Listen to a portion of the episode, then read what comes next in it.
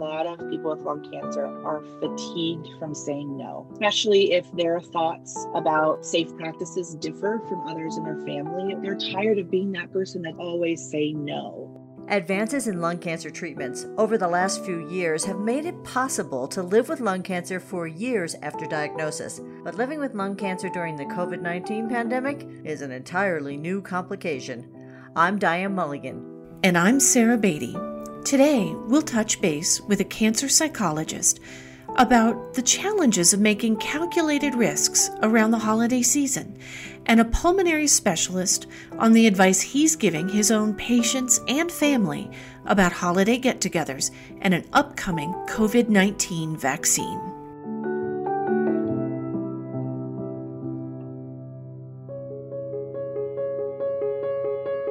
Lung cancer is a tough topic. It's a disease that affects patients, families, friends, co workers. But first, it's a disease that affects people. The Hope with Answers Living with Lung Cancer podcast brings you stories about people living, truly living with lung cancer, the researchers dedicated to finding new breakthrough treatments, and others who are working to bring hope into the lung cancer experience. Reliable information about COVID 19 is so important as we're learning more about the disease every day. For people living with lung cancer, access to accurate, useful information is absolutely critical. Dr. David Ingbar, a pulmonologist with the University of Minnesota Medical School, joins us to give an important update on COVID 19 as we head into the winter holidays. So there is so much confusion surrounding the best ways to mitigate the risk of getting COVID right now.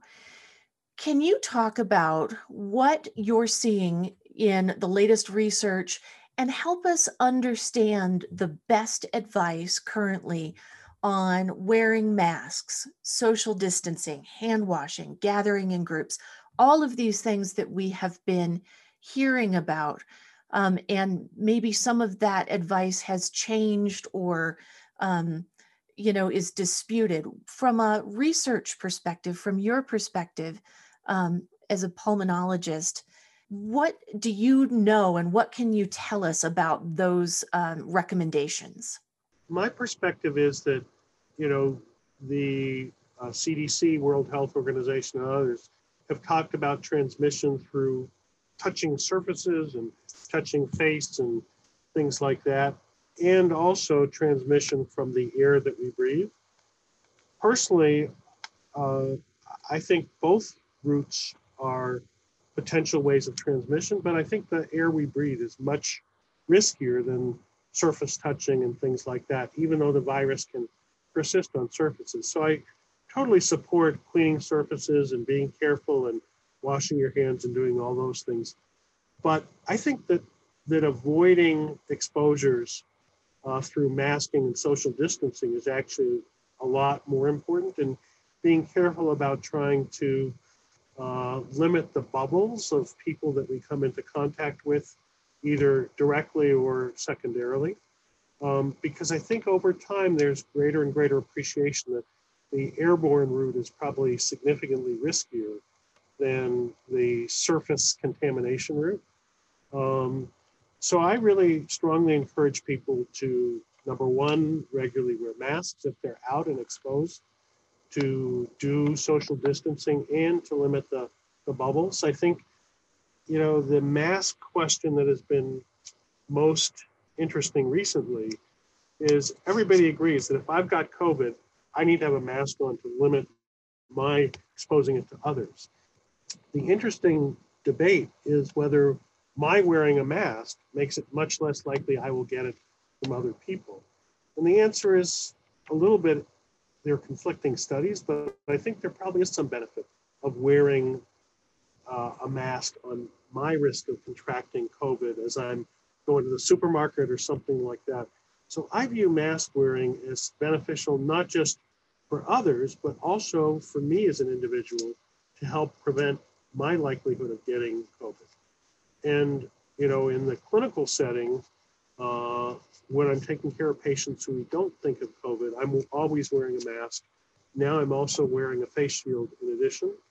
Um, just to try to minimize it because we know that probably a third to a half the people who have COVID infections don't have symptoms. Dr. Ingbar, that's great information. And, and I think a lot of it is based on what we know now that we didn't know in the spring. But are there other changes in treatment or our approach to managing COVID 19? I think we appreciate even more that if you are going to be around people, you're much better off outside than inside.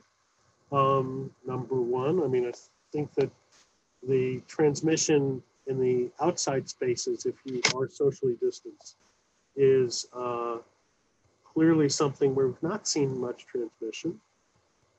I think the other thing that unfortunately has come up over the summer is that gatherings like weddings and parties and going to bars and other places where people are uh, with folks and maybe letting their guard down, and particularly where they're around people in closed spaces for long periods of time, are really dangerous situations to be avoided. And in the state of Minnesota, where they've been doing a lot of contact tracing, I know, you know, weddings and celebrations in particular, unfortunately, have proven to be dangerous get-togethers.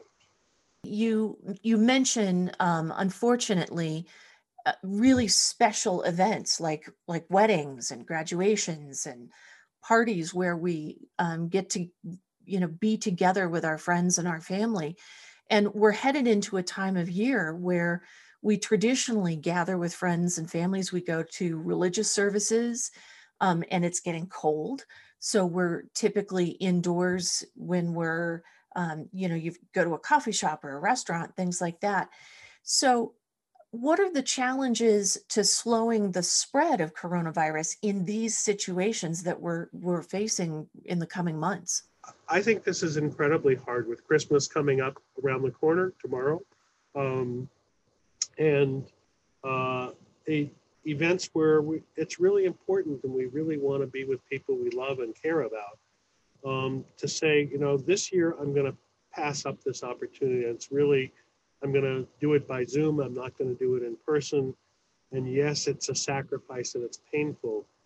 But I think, you know, as somebody who takes care of people who are critically ill on ventilators and many of whom don't survive, um, I think the sacrifice for a short period of time until we have vaccines and other things that are readily available, um, I'm encouraging people to do it. We're recording this at just before Thanksgiving, I have a son in Seattle who was going to fly home, and we told him, "Don't come.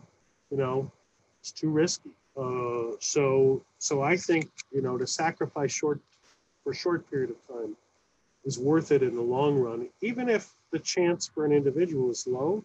You don't want to be someone who loses somebody that they really care about. So you talk about the fact that you just um, said to your son, you know, you got to stay in Seattle, which I know had to be really hard. I uh, just told my daughter that uh, I won't be joining her in North Carolina, and we just canceled everything. So, what, you know, on a personal basis, besides your son, I'm sure you've had these conversations with other family members, with other friends. So, you know, when you're thinking about getting together at the holidays, we still have New Year's Eve, which traditionally people really spend together and, and have a great time. Um, you know, can you give people some suggestions on how to handle that? Uh, because it's a delicate situation because not everybody's headspace is the same. It's a it's a really important and great question. So you know, different people have different strengths of views on this. I guess I would say, and and I find that trying to force people to change their thinking doesn't work very well in general. What I would say is, what are some good alternatives? In other words, can you use Zoom games to have some time together? Can you, you know, that it has a fun element in addition to just the Zooming and personal stuff. Um, recently, I had a family gathering uh, for a special occasion. It was all done by Zoom, and we had 10 different households together on a Zoom call. And, you know, it was really fun, and I had a really good time. So I think that, that you know, I there are alternatives that aren't as good, but that provide some of the social pleasures that we all really enjoy around this time of year, especially.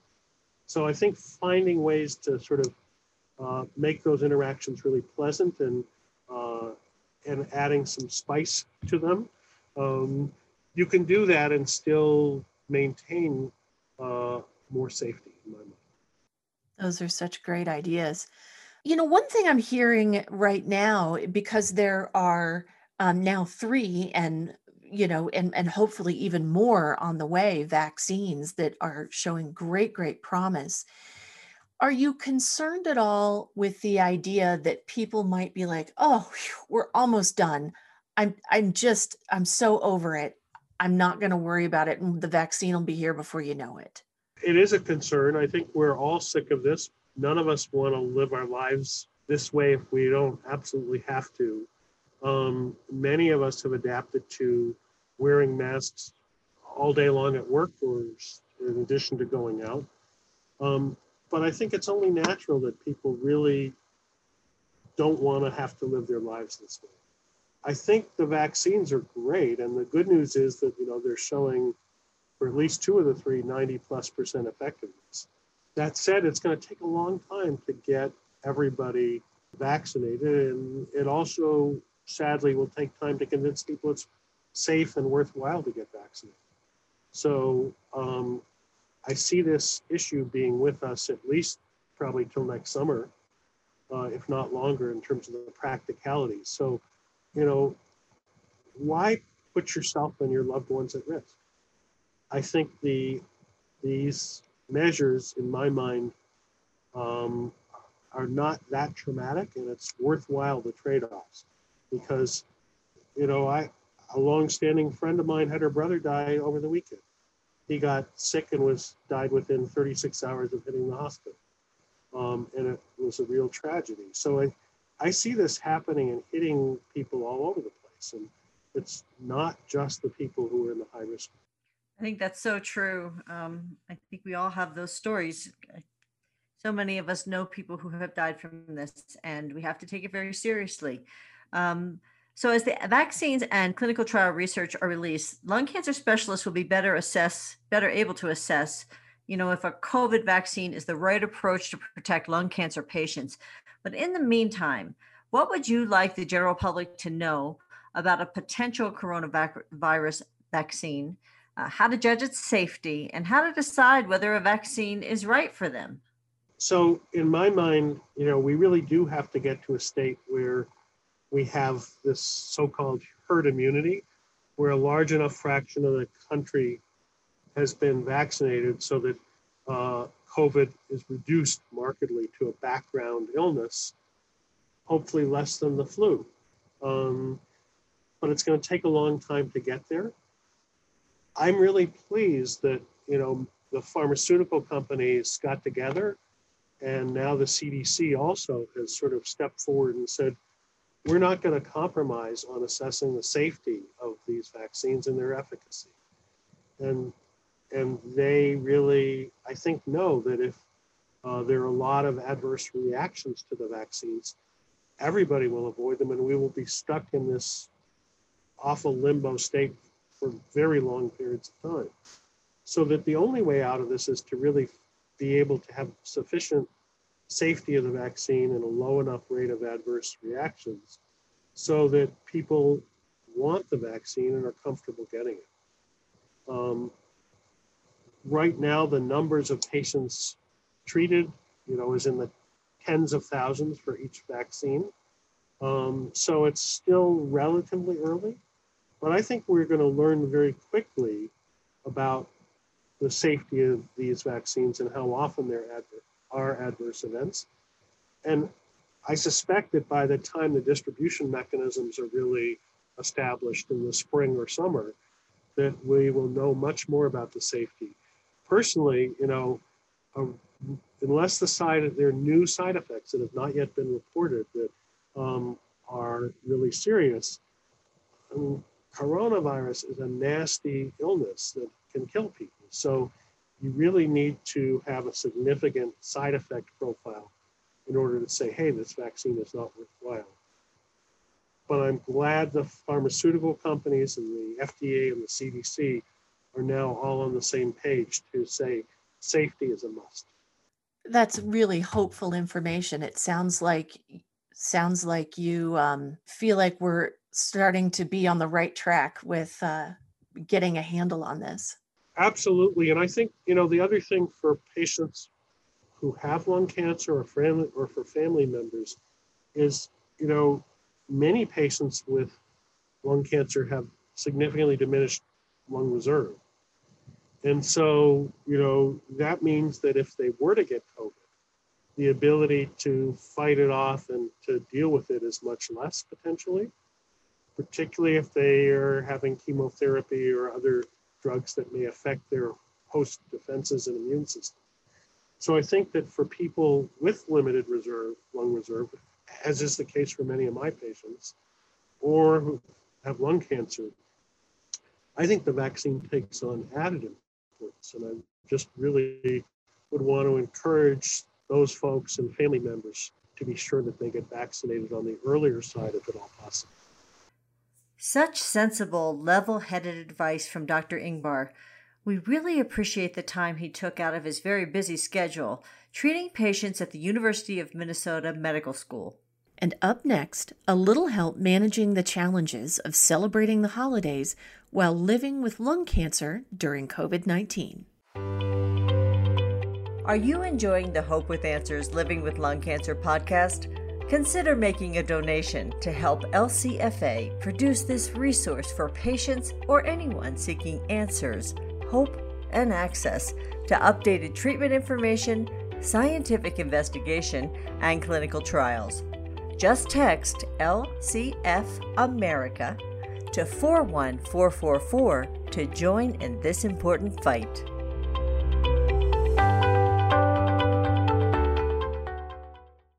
Check in with a wonderful resource for managing the psychological challenges of the coronavirus pandemic. University of Colorado Anschutz Cancer Center oncologist, psychologist, Dr. Laura Melton. She has an incredible perspective on living with lung cancer in the COVID era. Dr. Melton says we have to move past the temporary of COVID 19 and start thinking about what changes or habits we can make for the long haul she shares some insights about what she's hearing from lung cancer patients as we head into the holiday season. What are you hearing from your patients seeing in the healthcare setting that is different from what we were seeing in the spring? Yeah, so I think a lot has changed and yet a lot feels the same. You know, it feels like about day 9 million of quarantine. And yet here we are with new numbers. Uh, lots of things have changed the great news is that we have a lot better treatments for people with COVID. And so, as we're all seeing in the news, more people are surviving COVID and we're able to treat them a lot better um, with more advanced techniques because now we know how to treat people um, in, that, in those better ways. I think the difficulty right now is that with this new surge that we're seeing, we're seeing higher rates of hospitalization of patients than ever before. And that has just taken a toll on the healthcare setting because our providers are exhausted. Our nurses and our doctors and our nursing assistants, our medical assistants, they've had no break. They are exhausted. There was no time off this summer. It was still going forward. And now more and more healthcare providers are also getting sick. So we're seeing reports where, yes, we're able to treat the patients, we're able to have better outcomes, and yet we are you know concerned about shortages with our staff um, providers who get sick themselves or have a family member or child who gets sick and therefore have to stay out of work for 10 to 14 days. I think there's just a concern that with flu season also mounting difficulty in understanding what's flu versus covid um, and really trying to keep everyone safe. It just feels like uh, winter is coming and we're in for a long winter in certain ways it's really interesting how different it is. I mean, it, like you say, it's everything's the same and yet everything's different and the challenges are are new, but the stress feels the same. Yeah, I think people are feeling this ongoing stress level. You know, I think back in March and April and even May, it was still kind of new to all of us. We were still figuring our way through what does this look like? How are we navigating this? With hope um, I think we still had a lot of hope that maybe things would, you know, quote, clear up in the summer or things would get a lot better. And while there were some better numbers over the summer, you know, we know people with lung cancer have had these ongoing worries about the lung cancer as a backdrop to everything that does not go away. And the concern about what would happen to them or their family members if someone got COVID has been that high anxiety this entire time. And so now it's becoming an endurance race. And that idea of, you know, where are we on the marathon? Are we are we close or are we midway through? Um, and instead of having a mile marker to inform us of that, we're just having to try to keep enduring and moving forward at this time. That's a really good metaphor. Um, I, I, I suppose that you know a real experienced marathoner would be able to say, "Oh yeah, I, I have an idea where I am. You know how far the race goes."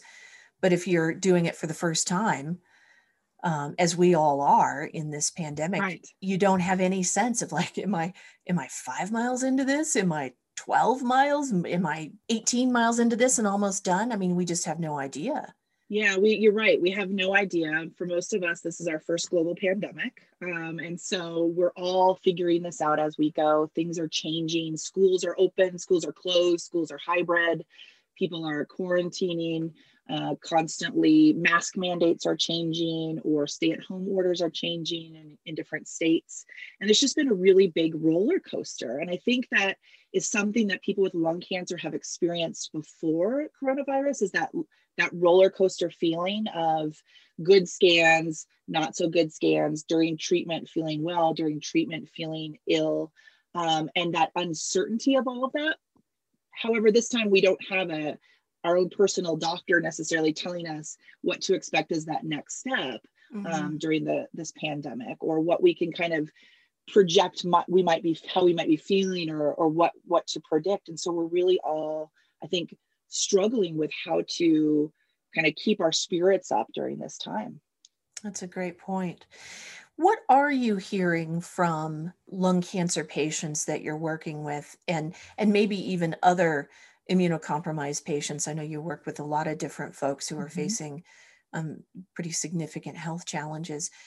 As we head into I think part of what makes this so challenging is that we're heading into the holidays. We're heading into mm-hmm. that time of year where you know in may you can say oh not a big deal that i can't see my grandparents or the kids can't see the grandparents you know it's summer and we're running around and it but the holidays it really feels like there's something missing there's something that's being taken away from me if i can't plan on seeing family during the holidays, Thanksgiving, Christmas, other holidays. What are you hearing from lung cancer patients about how they're um, going into this time of year? Yeah, great question. A couple big things come to mind. One is that a lot of people with lung cancer are fatigued from saying no, especially if their thoughts about safe practices differ from others in their family or their social network. They're tired of being that person that's always saying no or always saying, we need to skip it this year. Um, and so, you know, I always say, let's get people around you who hear you so that you don't have to be the only one alone you know? Grab a spouse grab an adult child who understands or a friend and say you know i need your support right now because i can't be the only one saying no. It feels like a party pooper constantly. And like you said these are the holidays in the united states. That's when we get together as family. We we eat. You can't eat with a mask on you know? Like there's all of these things that are really really challenging this year I think the other thing is that people are really facing struggles on whether or not to travel. So for many of us, it's that idea, and many people with lung cancer are saying, absolutely not, I'm not going anywhere. I'm really worried about my health. I'm going to stay home, um, stay socially uh, quarantining and isolating, and really um, stay safe. Other people are facing a different challenge. Depending on people's prognosis, there's concern that what if this truly is my last holiday season? Um, if if my prognosis is six months or a year, or I know that this could my my cancer could change at any moment, people are making calculated risks and taking risks that from the outside might look different than a lot of people would make, but they're saying I need to take this flight and go visit my family. Or, you know, this year I am going to not have my kids quarantined for two two weeks when they come home from college because they only have a three week break. And i want to see them so badly and i know that this might this truly might be my last year. And there's a lot of judgment coming from the outside when people are making those decisions. You know people don't really know none of us know anyone else's circumstances when we see something out our window and we see people congregating or at a park. You know many of us just we could quickly judge people. Uh, we always have and now we judge people whether they're wearing a mask or not wearing a mask or seems like they're social distancing or not social distancing without knowing the true story. And a lot of people that i work with with lung cancer bit, have been telling me that they're feeling those judgments when they're choosing and making calculated risks based on their lives to do some of these travel or to go and see some of their family members. Boy, that's a challenge that so many of us don't face and wouldn't even consider. And I think it's really important to understand that perspective so that, you know, we can help not put that pressure and that stress on people who are living with with lung cancer or any other really challenging disease it is stressful to even to travel these days right? To to go to the grocery store sometimes and helping people take you know make those calculated decisions for themselves talk through if they're deciding to go fly back east to visit family because it's going to be their their last opportunity to do so. How are how are they taking care of themselves? What precautions are they taking? What are those family precautions are those family members taking uh, and and who's willing to put up with those same levels of risk. And i think that's where um, people really are struggling right now for any of us as we want to interact with others as we're feeling more and more socially isolated. You know are we matching up with other people willing to take the same levels of risk that we are? You hear about a lot about these kind of covid bubbles or groups of people families or others that that are willing to get together because they're taking the same kind of risk level and are willing to accept that. And I think that's where some of these, where some people are moving towards is people who haven't had a bubble before kind of needing to create one for their mental health. Again, not knowing how far along we are on this marathon and kind of, you know, we there's a little bit of glimmer on the on the horizon, but where are we on that and how long what else can I add right now to take care of myself at this time? That's a great, great point. I love that analogy. So I think it's fair to say that calculations going into sitting down at the Thanksgiving table um, are a little more challenging this year. We've got a very politically charged atmosphere.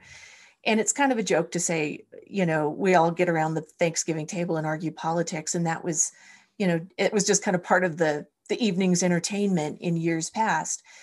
And now it feels like just getting to the Thanksgiving table um, is a is politically charged. I mean, that's got to be compounding the calculations, the difficulty of the calculations, and the stress level of people trying to figure out what on earth do we do about Thanksgiving or Christmas or or Hanukkah or other holidays where we would all normally be together. I mean, what are people doing? You're absolutely right. It's kind of the great American tradition, right? That we talk about politics at Thanksgiving and we're all around the table. Some of my patients, honestly, are are relieved to not have to have those conversations this year. They use coronavirus as that kind of big out of we're not going anywhere, we're not going to see family uh, we're going to really simplify things this year. And I think that's another cool thing that I'm hearing is let's go back to some old traditions we used to do that are a more simple way. We've all been attached to our phones and our tablets and our computers more so in these past nine, ten months than ever before, because that's literally the only way many of us are connecting. But to really say there are different ways that we can continue on with these American traditions um, and with our or worldly traditions, right? Whatever traditions people have, there are different ways that we can honor those traditions without necessarily having to all come together. Now, there's still plenty of people who are going to do a Zoom Thanksgiving. Um, they're going to set up their computer and uh, at one spot and have grandma and grandpa zoom into the meeting or some people are dropping off plates of food with family members people are getting really creative in how they're doing that and other people are going to order a pizza and have movie time as a family and say, you know what? It was stressful in the past to actually cook the turkey and the stuffing and the green bean casserole and yada yada. And like maybe we don't have to do that every time. And this is kind of a reset year for a lot of folks in that way that's a great way to think about it. I mean, what what a bunch of wonderful ideas. And then you can set up and argue politics over Zoom just like we always have. if you want to, if you want to. if you want to. I love that. What a great idea. A number of great ideas in there. So, just like you say, we don't know, we're in this marathon. We don't know how long we have to go. And I think it's really challenging right now because there are two as, as, of the time that we're taping this there are two very very promising vaccines. Mm-hmm. so on one hand it feels like oh just just a little bit further not that much farther to go. And on the other hand we don't know how much further we have to go. I mean how do we do calculations at this point for staying safe not letting our guard down now you mm-hmm. know, as we feel like there are some very hopeful, um, promising uh, treatments on the horizon, prevention on the horizon. Yeah, well, I think we're all, or many of us, are very excited about the vaccines that are showing great efficacy and kind of looking forward to that. I think we've all learned a lot about the supply chain, thinking back to how hard it was to get toilet paper in certain areas this spring we know that just because something exists, it wasn't as though there wasn't toilet paper, right? It was the supply chain getting it to people. And I think that's kind of the next big question a lot of people have about the vaccines is what is that going to look like? There's been broad statements about, you know, high risk healthcare workers and people with um, serious illnesses or who in high risk groups would be some of the first people to get vaccines.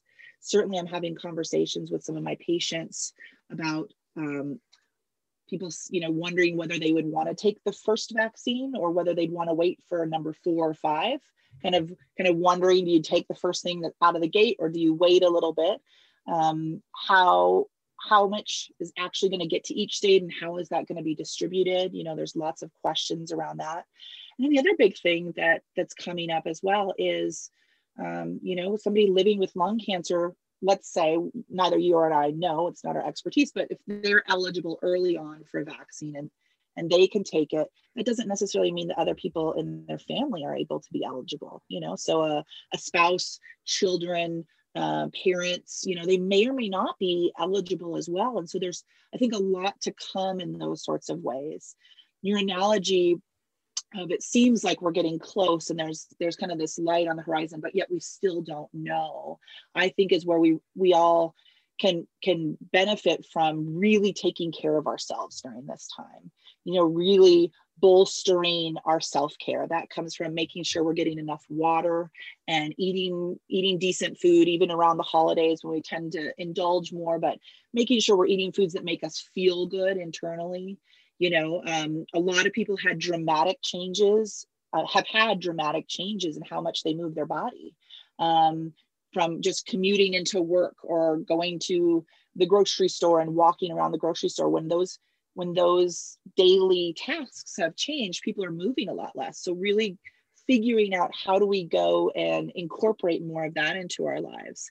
Thinking about other self-care um, having candles that make you feel good um, you know, lots of people are putting up holiday decorations early, or they're thinking about giving gifts early because they don't want to wait for one day, but let's help celebrate early. And the biggest thing I think as well is that, you know, you mentioned politics before, we, we have people thinking, um, making different calculated risks for themselves and their families um, at this time in the coronavirus pandemic as well is to to give each other and give ourselves grace you know, it's easy to um, get reprimanded by someone because we accidentally did something or to feel like others are judging us or we're judging other people. And to just say you know we really don't know their full story and that everybody everybody is impacted by this. Everybody's lives have changed in so many different ways that it doesn't mean one person's is harder than the others or one is more important than the another person's all of us get to claim um, a global pandemic as a difficulty in 2020. If even if you kept your job, even if you had a stable income or you already worked from home, doesn't matter. We all get to claim it because it has really changed a lot of things in life. Boy, I think that's the best the best perspective um, as we all are facing these challenges. And just like you say, I mean, we are not facing the same challenges, but but the challenges are for the same reason. Mm-hmm. Um, so that's that's a great perspective. Dr. Melton, I really appreciate your time today. I um, we had a wonderful conversation in the spring, and this is just a, a fantastic update um, to help people who are living with lung cancer and um, other people who are living with them or supporting them or in their lives to um, uh, go into the holiday season with some joy and some strategies for um, you know being together maybe even if they are not getting together. Yeah it's been great to talk. I think you know the one thing i would leave um, people with is the idea that we really need to move past this temporary thinking in the coronavirus and really figure out how to have a sustainable future. Doesn't mean it's going to be this way forever but we need to really kind of say if this is going to if this were to keep going for a while what do i want to adjust in my life? Not i'll just wait till coronavirus is over and then go back to x but what can i adjust in, in my life right now to improve my quality of life to improve my physical mental health my social health and really kind of thinking about our whole person? Because this is a long journey. This is you know we've gone past the marathon to the iron man scenario right? And and so i think we we need to figure out how how we can really take care of ourselves so that we can also take care of others what a great list of self care ideas from Dr. Melton, and I love her focus on giving ourselves and others grace as we all learn how to manage our lives during COVID. She and I were both laughing at the idea of figuring out ways to take better care of ourselves as I taped that interview with her from my new walking treadmill desk. So, putting those ideas into action. Thank you to Dr. David Ingbar of the University of Minnesota Medical School and University of Colorado's Anschutz Cancer Center's Dr. Laura Melton. Thanks for listening. Join us next time for another Hope with Answers Living with Lung Cancer podcast. Make sure to subscribe to the Hope with Answers Living with Lung Cancer podcast. You'll be notified every time a new episode is available. So visit us online at lcfamerica.org where you can find more information about the latest in lung cancer research, new treatments, and more. You can also join the conversation with LCFA on Facebook, Twitter, and Instagram.